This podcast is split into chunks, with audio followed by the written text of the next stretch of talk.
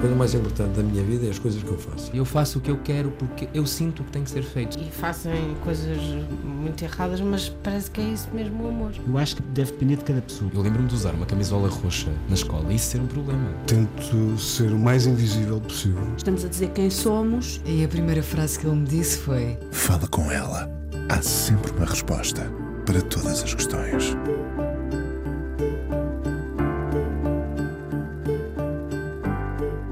Muitas mulheres portuguesas vivem em Ana, mãe, amante, cuidadora incansável.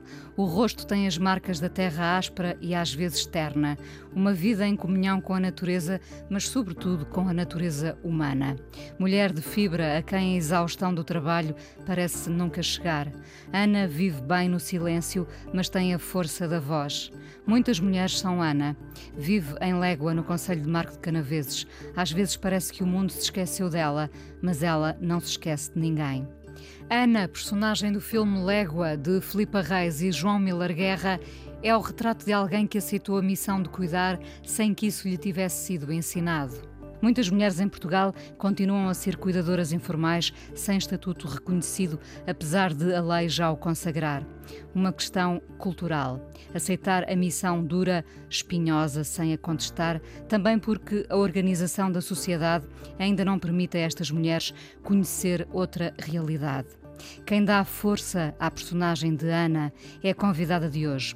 Foi atriz aos 20 anos e, passados quase outros 20, continua a desdobrar-se entre o cinema, a televisão e o teatro. Terá certamente em Ana um dos papéis da sua vida, pela possibilidade de representar não uma, mas muitas mulheres portuguesas e do mundo. Carla Maciel, nascida no Porto em 1974, é hoje a convidada do Fala com ela aqui na Antena 1. Olá, Carla. Olá, Inês. Quanto de Ana há em ti? Estavas a dizer este texto e, e eu revi-me, revi-me uh, na Ana, sim. A Ana tem muito da Carla uh, do cuidar, de estar sempre atento aos outros. Isso é uma, uma das minhas uh, particularidades e, e, e, digo sem, sem, sem falsa modéstia. é mesmo, uh, eu sou assim, cuido, gosto de cuidar e acho que tudo tem de ser cuidado no mundo. O casamento, as amizades, a família, os filhos um, e especialmente as pessoas mais velhas. Um, tive um exemplo de uma mãe uh, que trabalhou como auxiliar no Hospital São João. Uh, foi a minha grande inspiração para este trabalho, porque eu convivi muito cedo com a minha mãe a falar uh, das pessoas mais velhas, dos filhos às vezes que abandonam os, os pais, que não querem saber deles.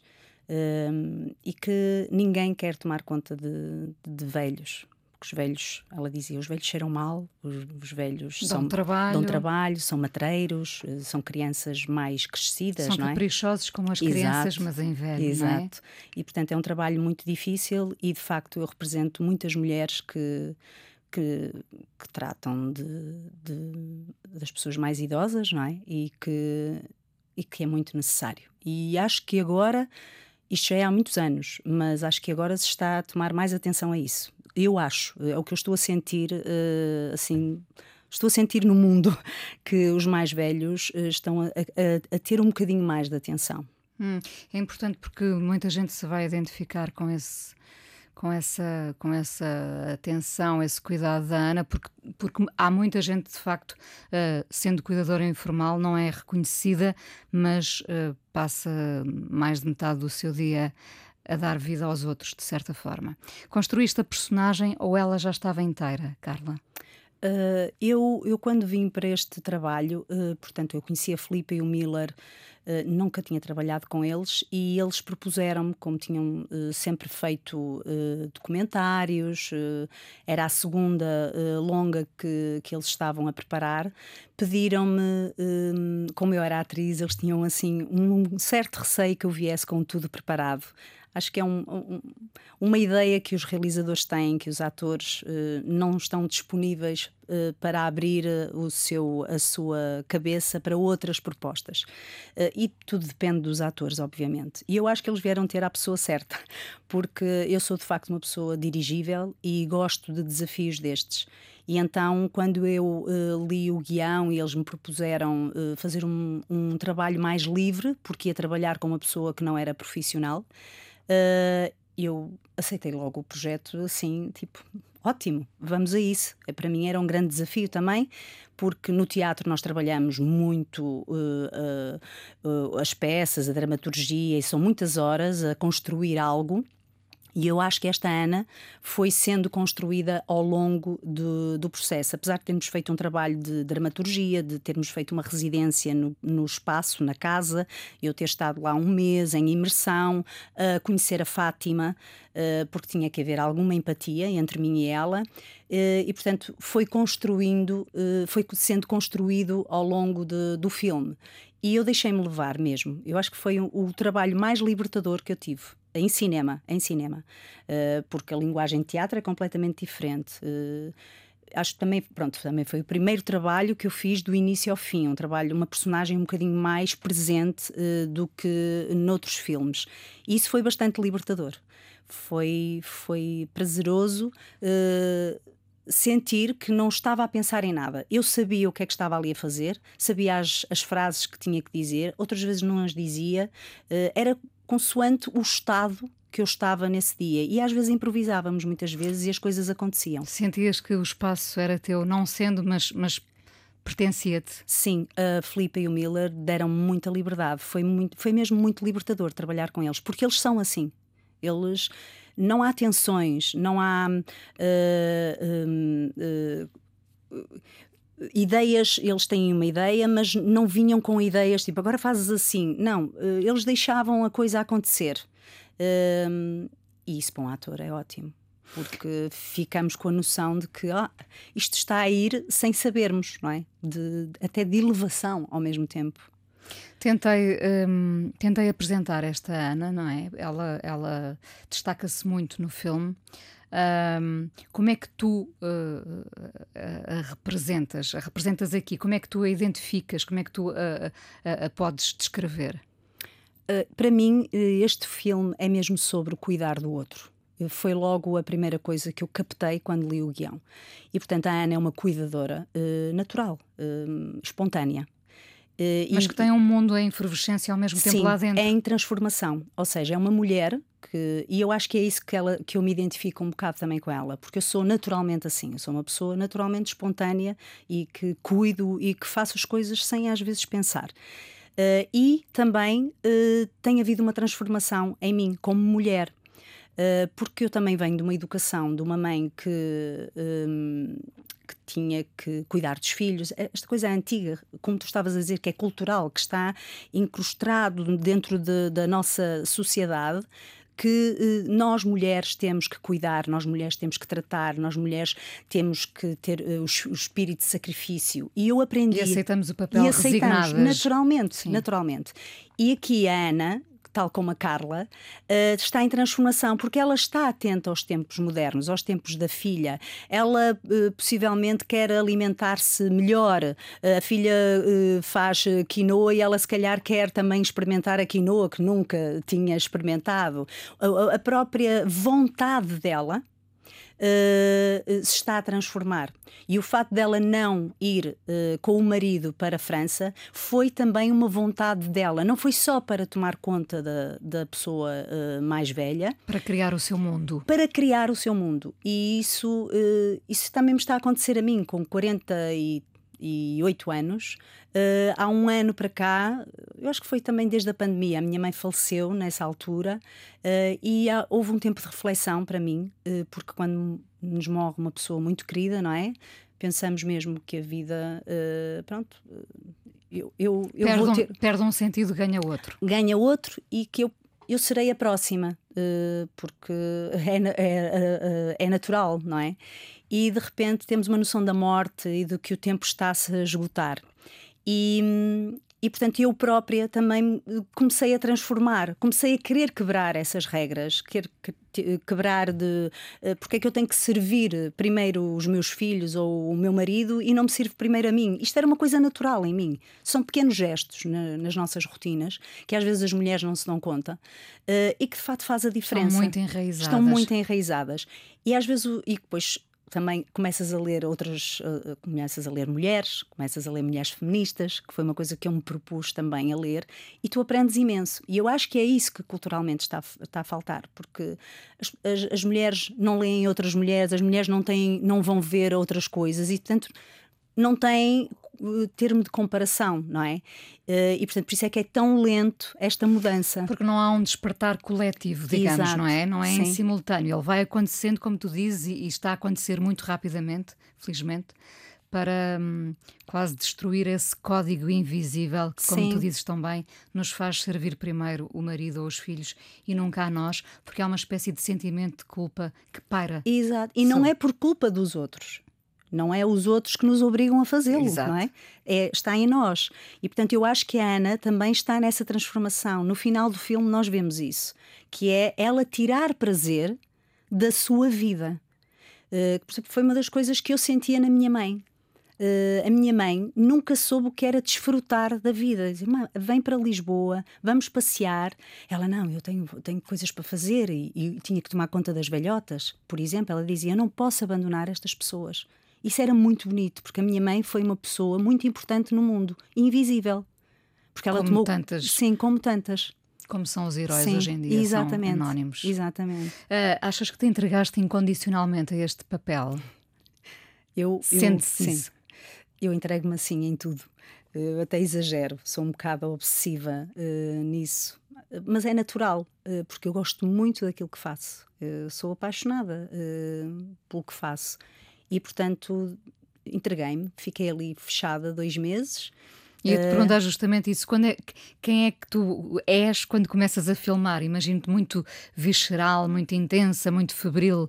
É isso tudo? Uh, mas também tenho os meus momentos de contemplação, os meus momentos de ligar à família. Tal, tal como a própria Ana, como não a é? própria Ana. No sim, seu contacto sim, com a sim. Eu natureza. acho que este, este papel, uh, eu quando o li, pensei assim: eu faria muito bem isto, que é uma coisa muito rara de acontecer. uh, Como um olfato que nos cai bem. Sim, uh, porque eu sei do que é que estas pessoas estão a falar.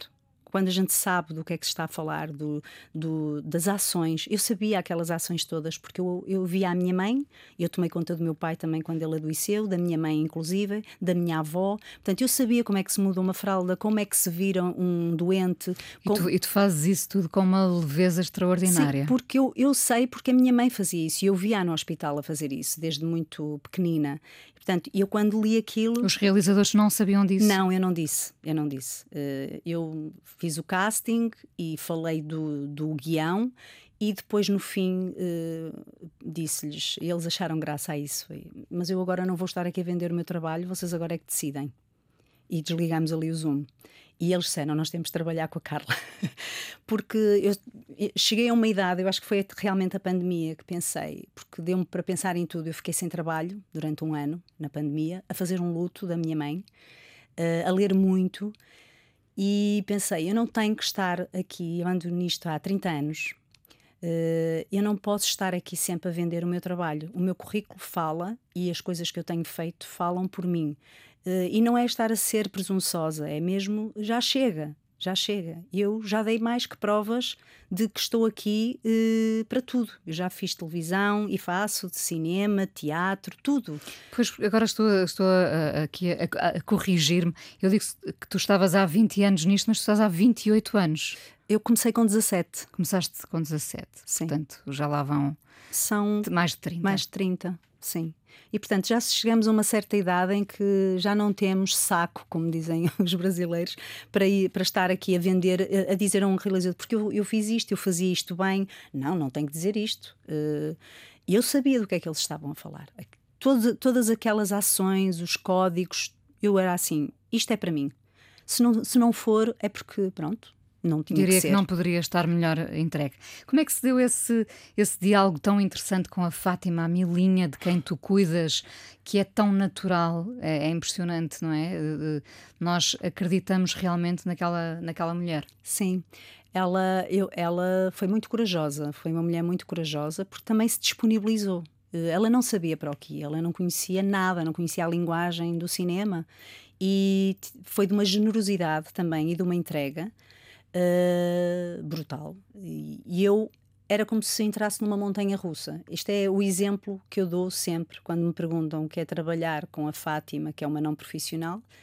Eu não sei o que é que ia acontecer.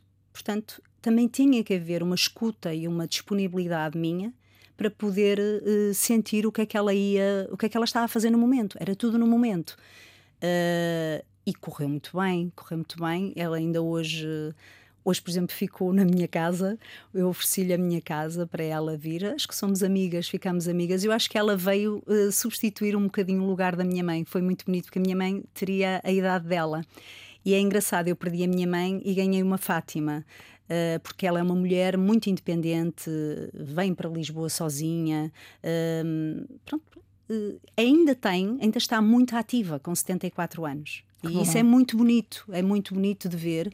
E de repente, uh, estas pessoas todas são todas esquecidas, não é? Ela anda na escrita criativa e, e ouvi-la falar disto, eu penso, tomara eu que todas as pessoas desta idade pudessem ter estas, estas vontades, não é? Estes hobbies para, para se, seriam muito mais felizes. Não, se calhar não, não estariam tantas vezes doentes porque às vezes as doenças aparecem porque as pessoas perdem o sentido da vida e ela tem um sentido de vida. Isso é muito importante. Uh, já descansaste da, da personagem? uh, eu estou sempre a trabalhar. Eu, eu sou uma mas. Mas uma, uma, Ana forte, intensa. Bom, tu serás, uh, como tu já disseste, também muito assim, mas há, há qualquer coisa que fica? Sim, sim. É um papel muito especial. Vai-me ficar marcado, sim. Foi um papel que, que me deu mesmo muito gosto fazer, porque estou, estou a, a no fundo estás algo... a reproduzir também o, o, o papel da tua Sim, mãe, não é? o papel da minha mãe, o papel de outras cuidadoras, estou a representar outras pessoas que eu acho que se calhar no futuro vão ser mais valorizadas. Uh, não é? Não vão ser esquecidas. Uh, e isso é bom quando temos papéis destes para, para podermos uh, valorizar aquilo que estamos a representar e a interpretar. Nós vivemos distanciados dessa realidade até que ela nos bata à porta e então Exato. então ganha uma imensa relevância. O filme também poderá ajudar a tornar tudo isso mais visível. Estamos a falar do filme Légua com a Carla Maciel, hoje convidada aqui do Fala com ela. Vamos à primeira canção, vamos ouvir o Cohen com o Take This Waltz. Uh, numa versão especial. Porquê, porquê esta, esta canção, Carla? Olha, uh, Inês, eu sou uma pessoa que um, o amor move-me muito. Um, eu sou uma apaixonada por tudo. E, e sou uma apaixonada pelo meu marido. Uh, temos uma, um casamento Gonçalo há 20, Waddington. Gonçalo Waddington. Temos um casamento há 20 anos. Um, e ele é uma pessoa muito importante também na minha vida, porque me estimulou muito. Uh, fomos pais uh, de, dois, de duas, dois seres incríveis. Uh, e esta música foi a música que nós dançamos no nosso casamento. E eu comovo-me sempre a ouvir esta música e achei que era bonito partilhá-la. Partilhá Obrigada. Vamos ouvir então. This waltz, take this waltz, it's been dying for years. A atriz Carla Maciel hoje no Fala Com Ela é Ana no filme Légua de Filipe Reis e João Miller Guerra. O que te atirou para o palco aos 17 anos? Isto é uma história bastante grande, porque eu desde os seis anos que fazia seja, eu nasci no Porto, vivi em Rio Tinto e, portanto, fui uma, uma criança que andei sempre pelas coletividades a fazer as dancinhas, as músicas. E o meu pai era um, apa um apaixonado pela música e fazia teatro amador. Portanto, eu comecei. Uh, se formos a ver bem, eu comecei na música, com um grupo de música popular portuguesa, com o meu pai, com o meu irmão, com a minha irmã. Uh, tocava cavaquinho, percussão e depois tocávamos em coletividades, uh, portanto, fazíamos espetáculos nas alturas das festas, das festividades. Entretanto, o meu pai, como fazia teatro amador, eu ia com ele para o teatro. Um, e foi aí que comecei pronto, a dar os meus primeiros passos, uh, e acho que isso até foi bastante uh, produtivo para mim, para aguentar estes anos todos uh, estar neste, neste mundo artístico, uh, porque de facto é preciso uma resistência enorme e, sobretudo, o teatro amador dá-nos essa Física resistência. e mental, não é? Sim, sim. E portanto começou tudo aí uh, quando eu era pequenina e. E sabias e, que era isso que querias, Carla? Olha, eu não, nunca pensei nisso. Aquilo foi. Foste arrastada. Fui arrastada, depois cantava, dançava, andava num grupo de dança, depois andava no teatro amador e depois uh, sempre a fazer a escola, a fazer as minhas coisas, não é? Porque tinha que as cumprir. E depois houve uma altura, com 17 anos, que a minha avó, que sabia quando andava nestas andanças todas, olha, há um, há um workshop numa companhia de teatro, tu podias te inscrever. E eu fui lá, e era a Seiva Trupe, na altura, fui lá, só que tinha que ter 18 anos, e eu ia fazer 18 em setembro, aquilo foi em julho. Uh, e eles perguntaram-me, então, mas tens 18? Eu, sim, sim, eu tenho, eu tenho 18. E depois vieram a saber que eu não tinha nada de 18, mas acharam imensa graça. Fiz esse workshop e entrei logo para a companhia. Portanto, foi tudo, foi tudo muito natural. Eu nunca pensei nisso. E os meus pais deixaram, porque meus pais uh, sempre uh, me apoiaram nesse sentido. Mesmo quando estava em, em situações um bocadinho mais complicadas, que não tinha trabalho, eles eram as únicas pessoas que me apoiavam que diziam: não, tu precisas de resistir, isto, isto vai lá, tu tem calma, é um degrau de cada vez. Portanto, e eu continuei. Portanto, e és uma resistente. Uma resistente. Ainda tocas? Uh, às vezes arranho, tenho lá muitas guitarras do meu pai, uh, o cavaquinho nem tanto, porque tenho que o afinar e está todo desafinado, mas as percussões gosto, temos lá um piano. Olha, o, o instrumento que eu mais gostava de, de, tocar era piano e ainda não aprendi, mas acho que ainda vou a tempo de aprender, ter umas aulas. Mas os meus filhos tocaram. Fazem-se uns serões lá em casa Sim, com música? Às vezes, às vezes, quando temos tempo. uh, como é que saltas depois da Seiva Trupe? Como é que vens parar a Lisboa? Portanto, uh, eu estive cinco anos na Seiva Trupe a trabalhar uh, e depois bom, comecei a perceber que no Porto era tudo um bocadinho mais eh, fechado e eu queria experimentar televisão, queria experimentar cinema e na altura, nos anos 90, 2000, não havia as plataformas e os, as ferramentas que há hoje, não é? E resolvi dar fazer, arriscar e, e perguntei aos meus pais se eles me podiam ajudar Fui de malas e bagagens, uh, entregar currículos em mão, porque não havia as self-tapes, e fui aos teatros todos. Onde é que tu querias ir parar? Eu gostava de ter ido parar ao Teatro Nacional. Foi a primeira casa que eu fui bater, estava lá o Carlos Avilés não, não resultou porque as pessoas não conheciam o meu trabalho. Na altura não havia este intercâmbio de companhias a virem cá apresentar, era muito mais difícil. E eu percebia, iria ter que começar, era como se fosse para Paris. Eu, como não tinha dinheiro para ir para Paris nem para Londres, meus pais não tinham possibilidades. Tiveste de apresentar em Lisboa? Tive-me a apresentar em Lisboa e, e começar do zero. E, portanto, queria ter ido para o Teatro Nacional, depois fui ao Teatro Aberto, uh, depois à Comuna, um, e depois uh, fui uh, à Barraca. E entretanto também fui ao Parque Mayer. Recebi uma, uma. Passado dois meses, depois tive que voltar, porque não, não tinha dinheiro para ficar em Lisboa, num quarto sem fazer nada. Né? Meus pais não tinham essas possibilidades. Voltei e um dia recebo um telefonema do Parque Mayer para ir fazer uma revista.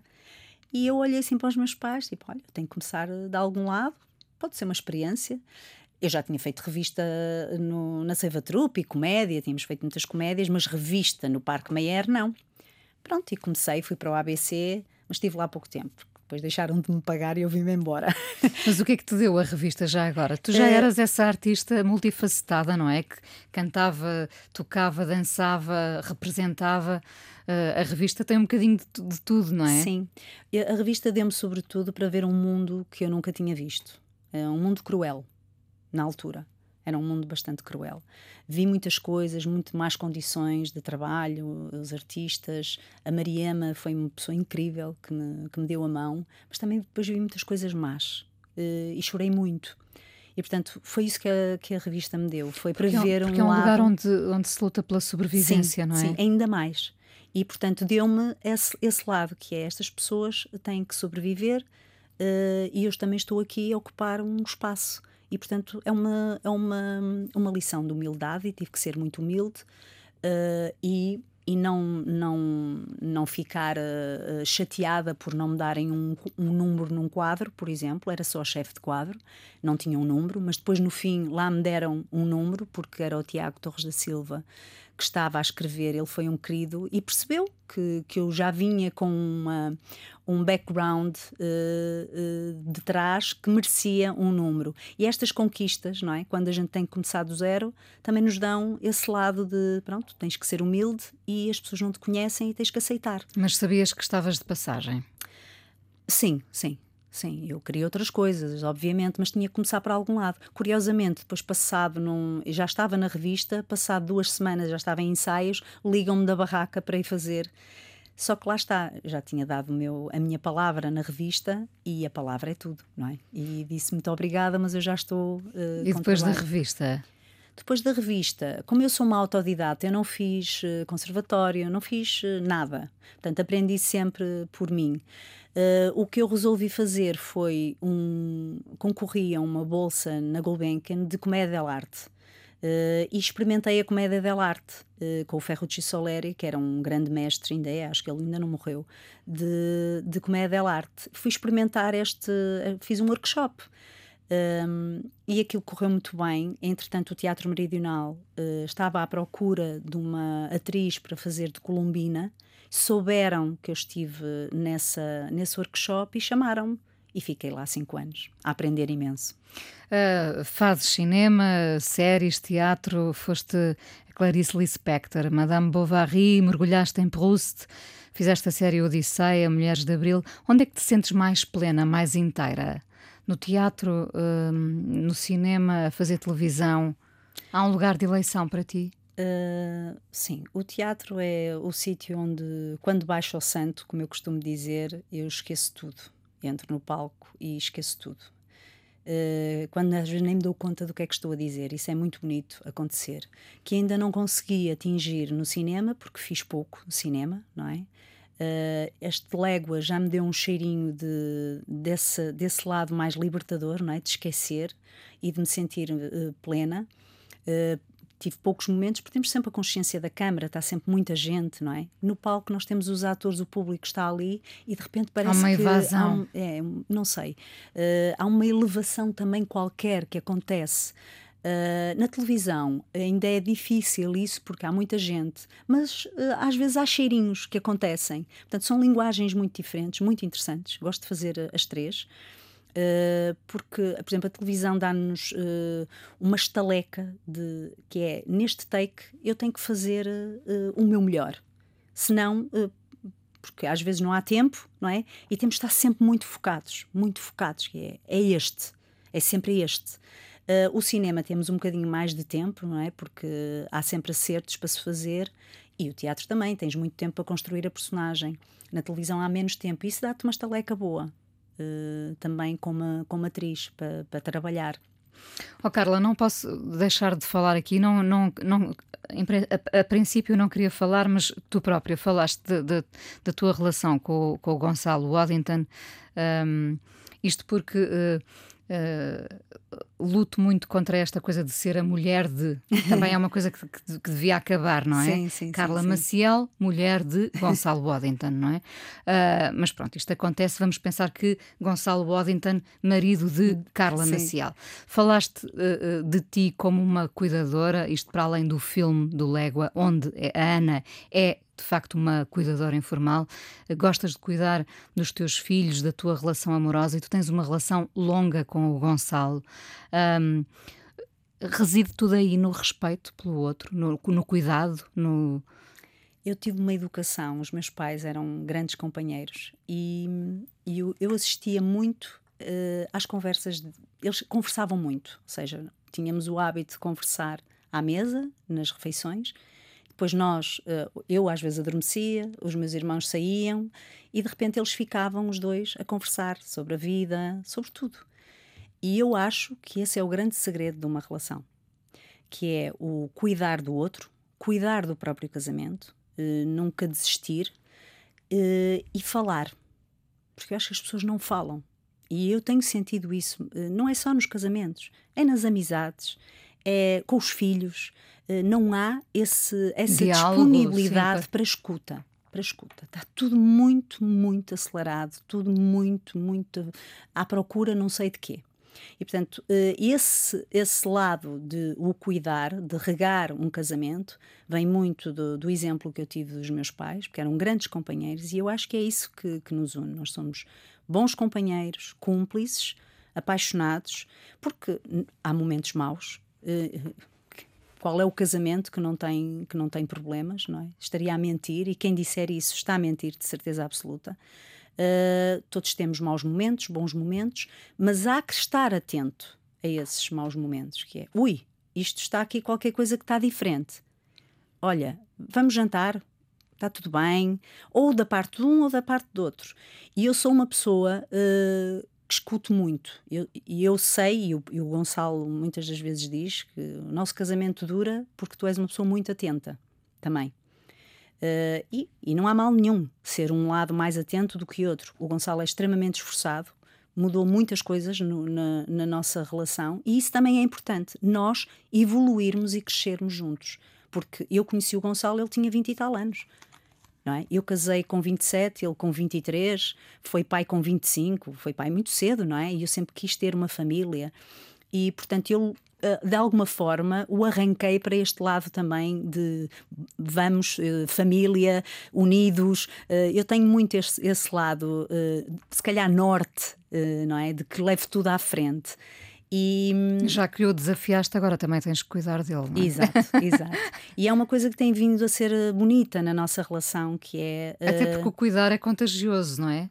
Eu cuido de ti, tu Sim. despertas para isso quando não tinhas isso. Exato, presente. e ele porque todos nós temos educações diferentes, não é? Ele teve uma educação diferente da minha uh, e eu uh, levei um bocadinho para isso. E esta atenção também é muito importante nas relações. E não é só no casamento, é nos amigos. Está eh, tudo muito virado para o ego e isto chateia-me. Às vezes fico desiludida porque eu sou uma pessoa que dou, mas eu não estou à espera. O problema é que as pessoas depois só veem aquilo. Estão à espera que a gente alimente o, os egos e não podemos fazer isso um bom casamento é tu dizes ao teu marido que fizeste porcaria e que isto é, não, não, não é bom, eu não gosto. Ah, mas não gostas porquê? Então eu vou-te explicar, vamos conversar. Porque agora gosta-se de tudo. E se a gente disser que não gosta, ou é porque temos inveja, ou é porque uh, somos uns ressabiados, como a palavra, não é? E não, não há espírito crítico, não há espírito de reflexão. E isso num casamento tem que existir, sobretudo para nós os dois, que somos atores, criadores, trabalhamos os dois juntos, eh, quem nos conhece, nós estamos sempre a discutir. Eles, pronto, lá, lá, começam eles. Mas as discussões são de evolução, de construção. Levam-vos a algum lugar sempre? Levam-se sempre, sempre. O Gonçalo às vezes escreve qualquer coisa, mostra-me e eu. E, queres a minha opinião sincera? Sempre. Eu sempre fui verdadeira e sincera com ele, com os meus amigos, com os meus filhos. Eu não consigo ser de outra forma. E às vezes até sinto que, que isso vai contra mim porque hoje em dia não encontras muitas pessoas que sejam realmente e efetivamente sinceras. Ontem, por exemplo, houve a antestreia do filme. Eu levei duas pessoas a essa antestreia que eu sei que são sinceras comigo, que é a Ana Brandão e a Rita Calçada Bastos e o meu agente. E disse-lhes: vocês estão aqui para ver o filme e para me dizerem se podem dizer se não gostaram do filme, porque têm todo o direito de não gostar. Não vão dizer só porque são meus amigos. E isto, isto é muito importante nas relações uh, a frontalidade e a sinceridade, porque já se deixou de discutir antigamente. Eu pareço uma velha a falar, não é? Mas, Mas no Porto uh, havia muitos cafés depois do, do espetáculo, íamos beber uma cerveja e uh, as pessoas que nos iam ver às vezes iam parar lá esses cafés e falava-se sobre os, os, espetáculos, sobre o que tinham gostado, o que é que tinham achado, o que é que tinham sentido. Hoje já não se fala de nada, vai tudo para as redes sociais falar e escrever e, e acabou o, o, confronto. o, confronto, os olhos nos olhos, que isso é muito importante na vida. Repara que nós somos do tempo em que ainda havia cafés. Exato. uh, voltando à Ana, uh, a mulher de que vive uh, basicamente o filme, o Légua, as mulheres como a Ana sabem da força que têm. Porque aparentemente vivem para não dar nas vistas, não é? Sim. Mas elas sabem a força que têm. Uh, eu acho que não. Eu acho que elas são naturalmente assim, não é? e de repente não percebem esse, esse, hum, esse ato heroico que, que, hum, que, elas, que elas fazem e que provocam no, no mundo. Um, eu acho que não, por acaso acho que não. E olhando para a Celina, que foi a pessoa que, eu me, que, que, que, é, que ainda está viva, não é? A Celina, que eu me inspirei. Uh, Inspirei-me na minha mãe e na Celina, que, que é a pessoa que tomava conta da, da, da, da senhora mais velha. Eu acho que aquilo é natural, lá está, está, em, está, está enraizado, está enraizado uh, e não têm essa noção. Há algo que as move, não é? Há algo que elas se calhar não sabem dizer, que é o dever que é o espírito de sacrifício, que é a culpa se não o fizerem. Que foi passando de geração em geração. Exatamente. E serão as, as filhas de mulheres como a Ana que vão fazer a mudança? Um, a tua filha, a minha filha, sim. são elas que vão fazer.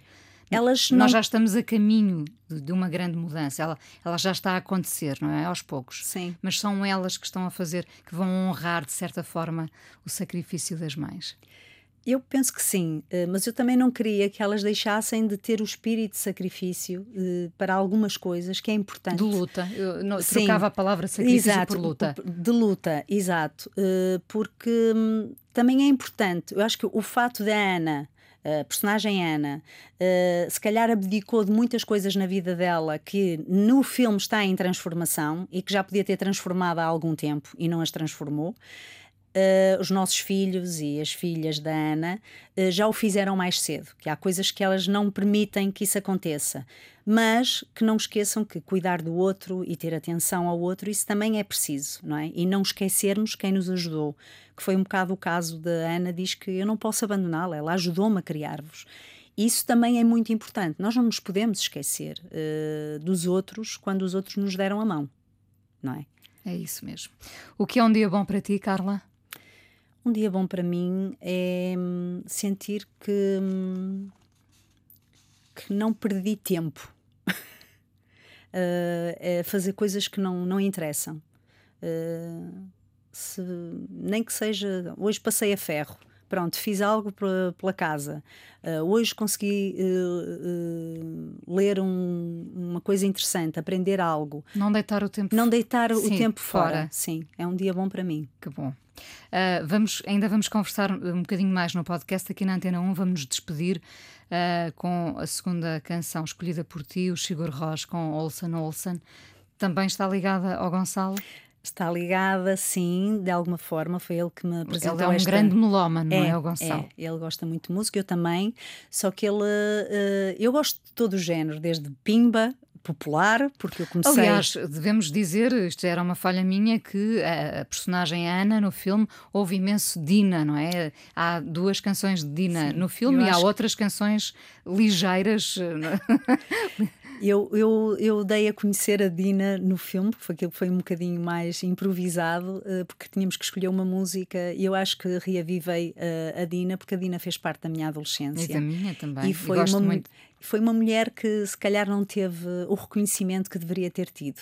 E ela atingia, ela tinha uma voz límpida. E eu, como venho da música, não é? Uh, sentia, era vibrante a era, cantar. E eu gostava de, de cantar as músicas dela porque queria atingir uh, os tons dela, não é? E, portanto, quando eu lhes falei da Dina, uh, eles, a Dina, sim, vamos lá pôr e vamos improvisar. Se vocês não gostarem, lá está, tínhamos essa liberdade. Se não gostarem, vamos pôr a filmar. Se não gostarem, uh, escolhemos outra. E pronto, claro, a Dina uh, veio fazer toda a diferença naquele filme. Eu, cada vez que ouço essa música no filme, eu fico arrepiada. Sim, eu percebo. Uh, mexe connosco. Sim, esta do, do, Sigur, do, Sigur é um bocadinho, uh, foi o Gonçalo que me, que me apresentou esta banda e também é o meu lado de esta banda consegue-me transportar para o sítio dos Sigur Rós, que era um sítio que eu gostava de conhecer em família. E por isso, uh, pronto, a família até a está Islândia, sempre... Sim, até a Islândia. Obrigada por teres vindo aqui na Antena 1, mas ainda vamos conversar só mais um bocadinho.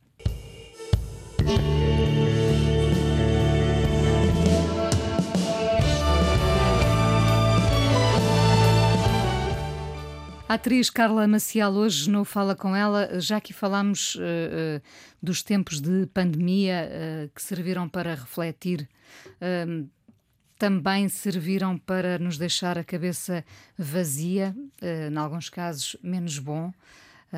Eu gosto muito do, do, provérbio que me foi ensinado: mente vazia, oficina do diabo. Uh, quer dizer que durante o tempo em que não pensamos em nada, o diabo, ou seja lá o que for, não é? Ocupa-se por nós Sim. e começa a trabalhar. Um, no vosso caso, a pandemia assustou também, uh, tendo em conta que são duas pessoas que vivem ali da intermitência da cultura? Uh, a nível financeiro, sim. Sim. Sim, foi... porque em termos de família são um clã sim, forte, sim, não é? Mas... Foi ótimo sim. nesse sentido, eh, porque nós estávamos habituados a estar em casa, a cozinhar, tudo o que nós fizemos na pandemia, nós fazemos todos os dias, não é? Uh, muita atenção com os nossos filhos nessa altura, porque eles não estavam tanto tempo em casa. E, portanto, houve uma, um redobrar de atenção para perceber se eles estavam a passar bem. vimos muitos filmes do Miyazaki uh, juntos, que foi muito bom. Chorámos muito. Um, mas financeiramente foi, foi grave. Ainda hoje, nós, eu e o Gonçalo, como microempresa, ainda não conseguimos recuperar. Ainda se ressentem? Sim, sim, sim, bastante. E eu tive um ano sem trabalho. E questionei muito, não é? Porque nunca tinha estado sem trabalho. E depois foi uma altura em que havia muita gente a trabalhar. Estava a acontecer uma série na Netflix, o teatro, o Gonçalo estava a fazer o Chekhov uh, com o Tonan. E eu uh, estava parada ia fazer um luto com os filhos em casa, preocupação. Uh, não foi fácil. Foste abaixo. Fui bastante, foi a primeira vez que eu senti, ui, isto está a descambar aqui para uma pequena depressão, porque eu nunca tive uh, assim este estado de, de de nostalgia, de pôr tudo em causa, de sentir que se calhar tem que mudar de, de vida, eh, que se calhar não, não serve para nada. Este, este, este lado de. Que, derrotista. Derrotista, sim. Uh, passou muita coisa pela cabeça. Muita coisa Como é que saíste desse, desse lugar? Uh, sozinha. Uh, porque estas coisas, pronto, o fazer o luto também também dependia de mim, não é? E é aceitar. Uh, Nós é que determinamos o tempo eh, que vamos passar pelo luto, não é? Sim, uh, até porque pronto, eu tinha uma relação muito boa com a minha mãe e o que faz, fazia falta sempre eram os telefonemas uh, diários. Eu telefonava-lhe várias vezes ao dia. Ela vivia no Porto. E, e isso foi o que eu senti, aquelas, os desabafos, que eu não desabafo, coisas que eu não desabafo com o Gonçalo, uh, porque, porque era natural desabafar com a mãe, não é? E de repente aquilo acabou. Já tinha acabado com o meu pai há 10 anos atrás, depois foi com a minha mãe. E portanto, isso foi um processo que eu tive que, que, que trabalhar e porque ela, como ficou fechada, foi um, uma, uma espécie de culpa que eu achava que devia ter ido buscá-la, mas eu não podia ir buscá-la porque não se podia fazer viagens. E então ela, ela tinha tido um cancro na garganta e fez rádio e químio, só que na altura da pandemia, quando se fechou tudo, ela começou a fazer infecções na glote. E aquilo ela não nos disse, uh, porque a minha mãe era também uma, uma mulher que não gostava de, de doenças, não, vive, ou seja, trabalhou tantos anos num hospital, que ela disse: Um dia que eu entrar no hospital, acabou-se a minha vida. E foi com 72 anos. Ela entrou, ele disse: Filha, isto vai ser um ano, porque ela viu muita gente a morrer uh, e era uma pessoa muito forte. E portanto, eu tinha estado com ela ao telefone em FaceTime, porque na altura fazíamos FaceTime e no dia a seguir ela morre. E eu vou correr para o Porto e achar que, pronto, depois é aquela culpa de porque é que eu não a fui buscar. Ela, se calhar, se estivesse connosco, isso não acontecia. Mas isso depois foi uma coisa que eu tive que resolver nesse ano, não é? Sem trabalho e depois dá-se a volta tem que se dar a volta. Depois começou a aparecer o trabalho e percebi que, que de facto às vezes é preciso irmos lá ao fundo para voltar e valorizar muito, exato, é? e levantarmos outra vez.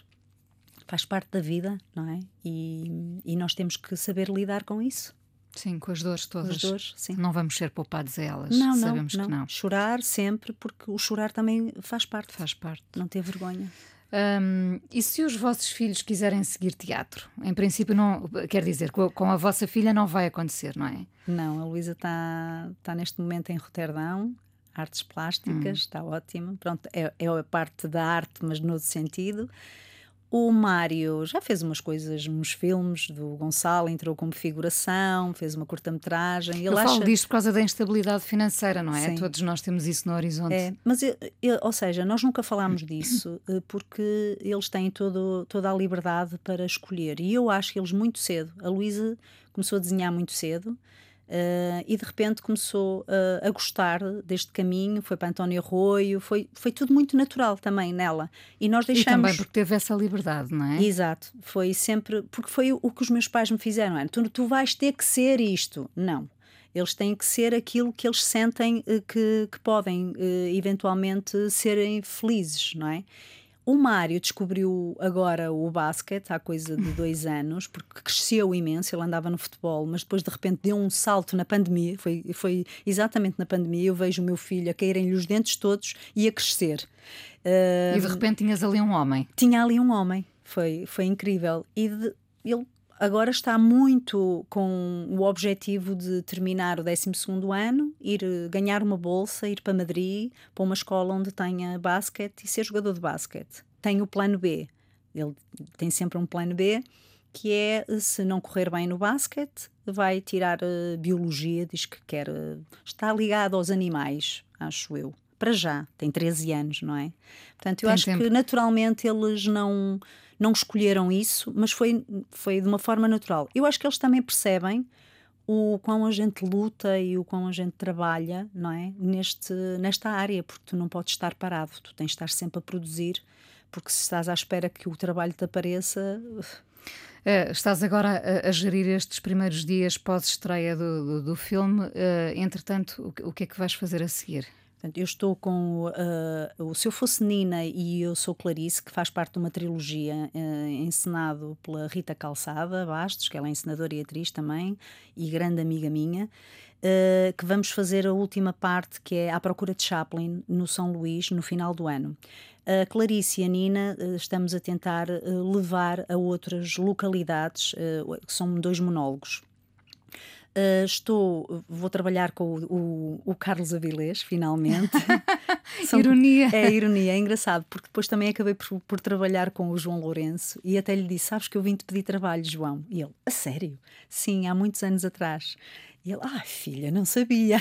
Não, não se lembrava, obviamente, mas tem sido engraçado porque trabalhei, fui pedir trabalho ao, ao João Lourenço e acabei por trabalhar com ele. E agora vou acaba- acabar por trabalhar com o Carlos. Vamos estrear hum, a Eletra e os seus fantasmas no TEC em novembro. E estou com a Casa Portuguesa, em digressão também, da Odisseia Nacional, do Pedro Penin. Portanto, estou assim com alguns espetáculos em digressão e outros em preparação. E para o ano tenho o filme do Gonçalo para fazer, que vai fazer a, a a sua segunda longa eh, para o ano. Carla, muito obrigada por teres Obrigada, vindo ao. Fala com ela, por ter conhecido e, e por ter conhecido a Ana também. Obrigada. Obrigada. A coisa mais importante da minha vida é as coisas que eu faço. Eu faço o que eu quero porque eu sinto que tem que ser feito. E fazem coisas muito erradas, mas parece que é isso mesmo o amor. Eu acho que deve depender de cada pessoa. Eu lembro-me de usar uma camisola roxa na escola e isso ser um problema. Tento ser o mais invisível possível. Estamos a dizer quem somos. E a primeira frase que ele me disse foi: Fala com ela. Há sempre uma resposta para todas as questões.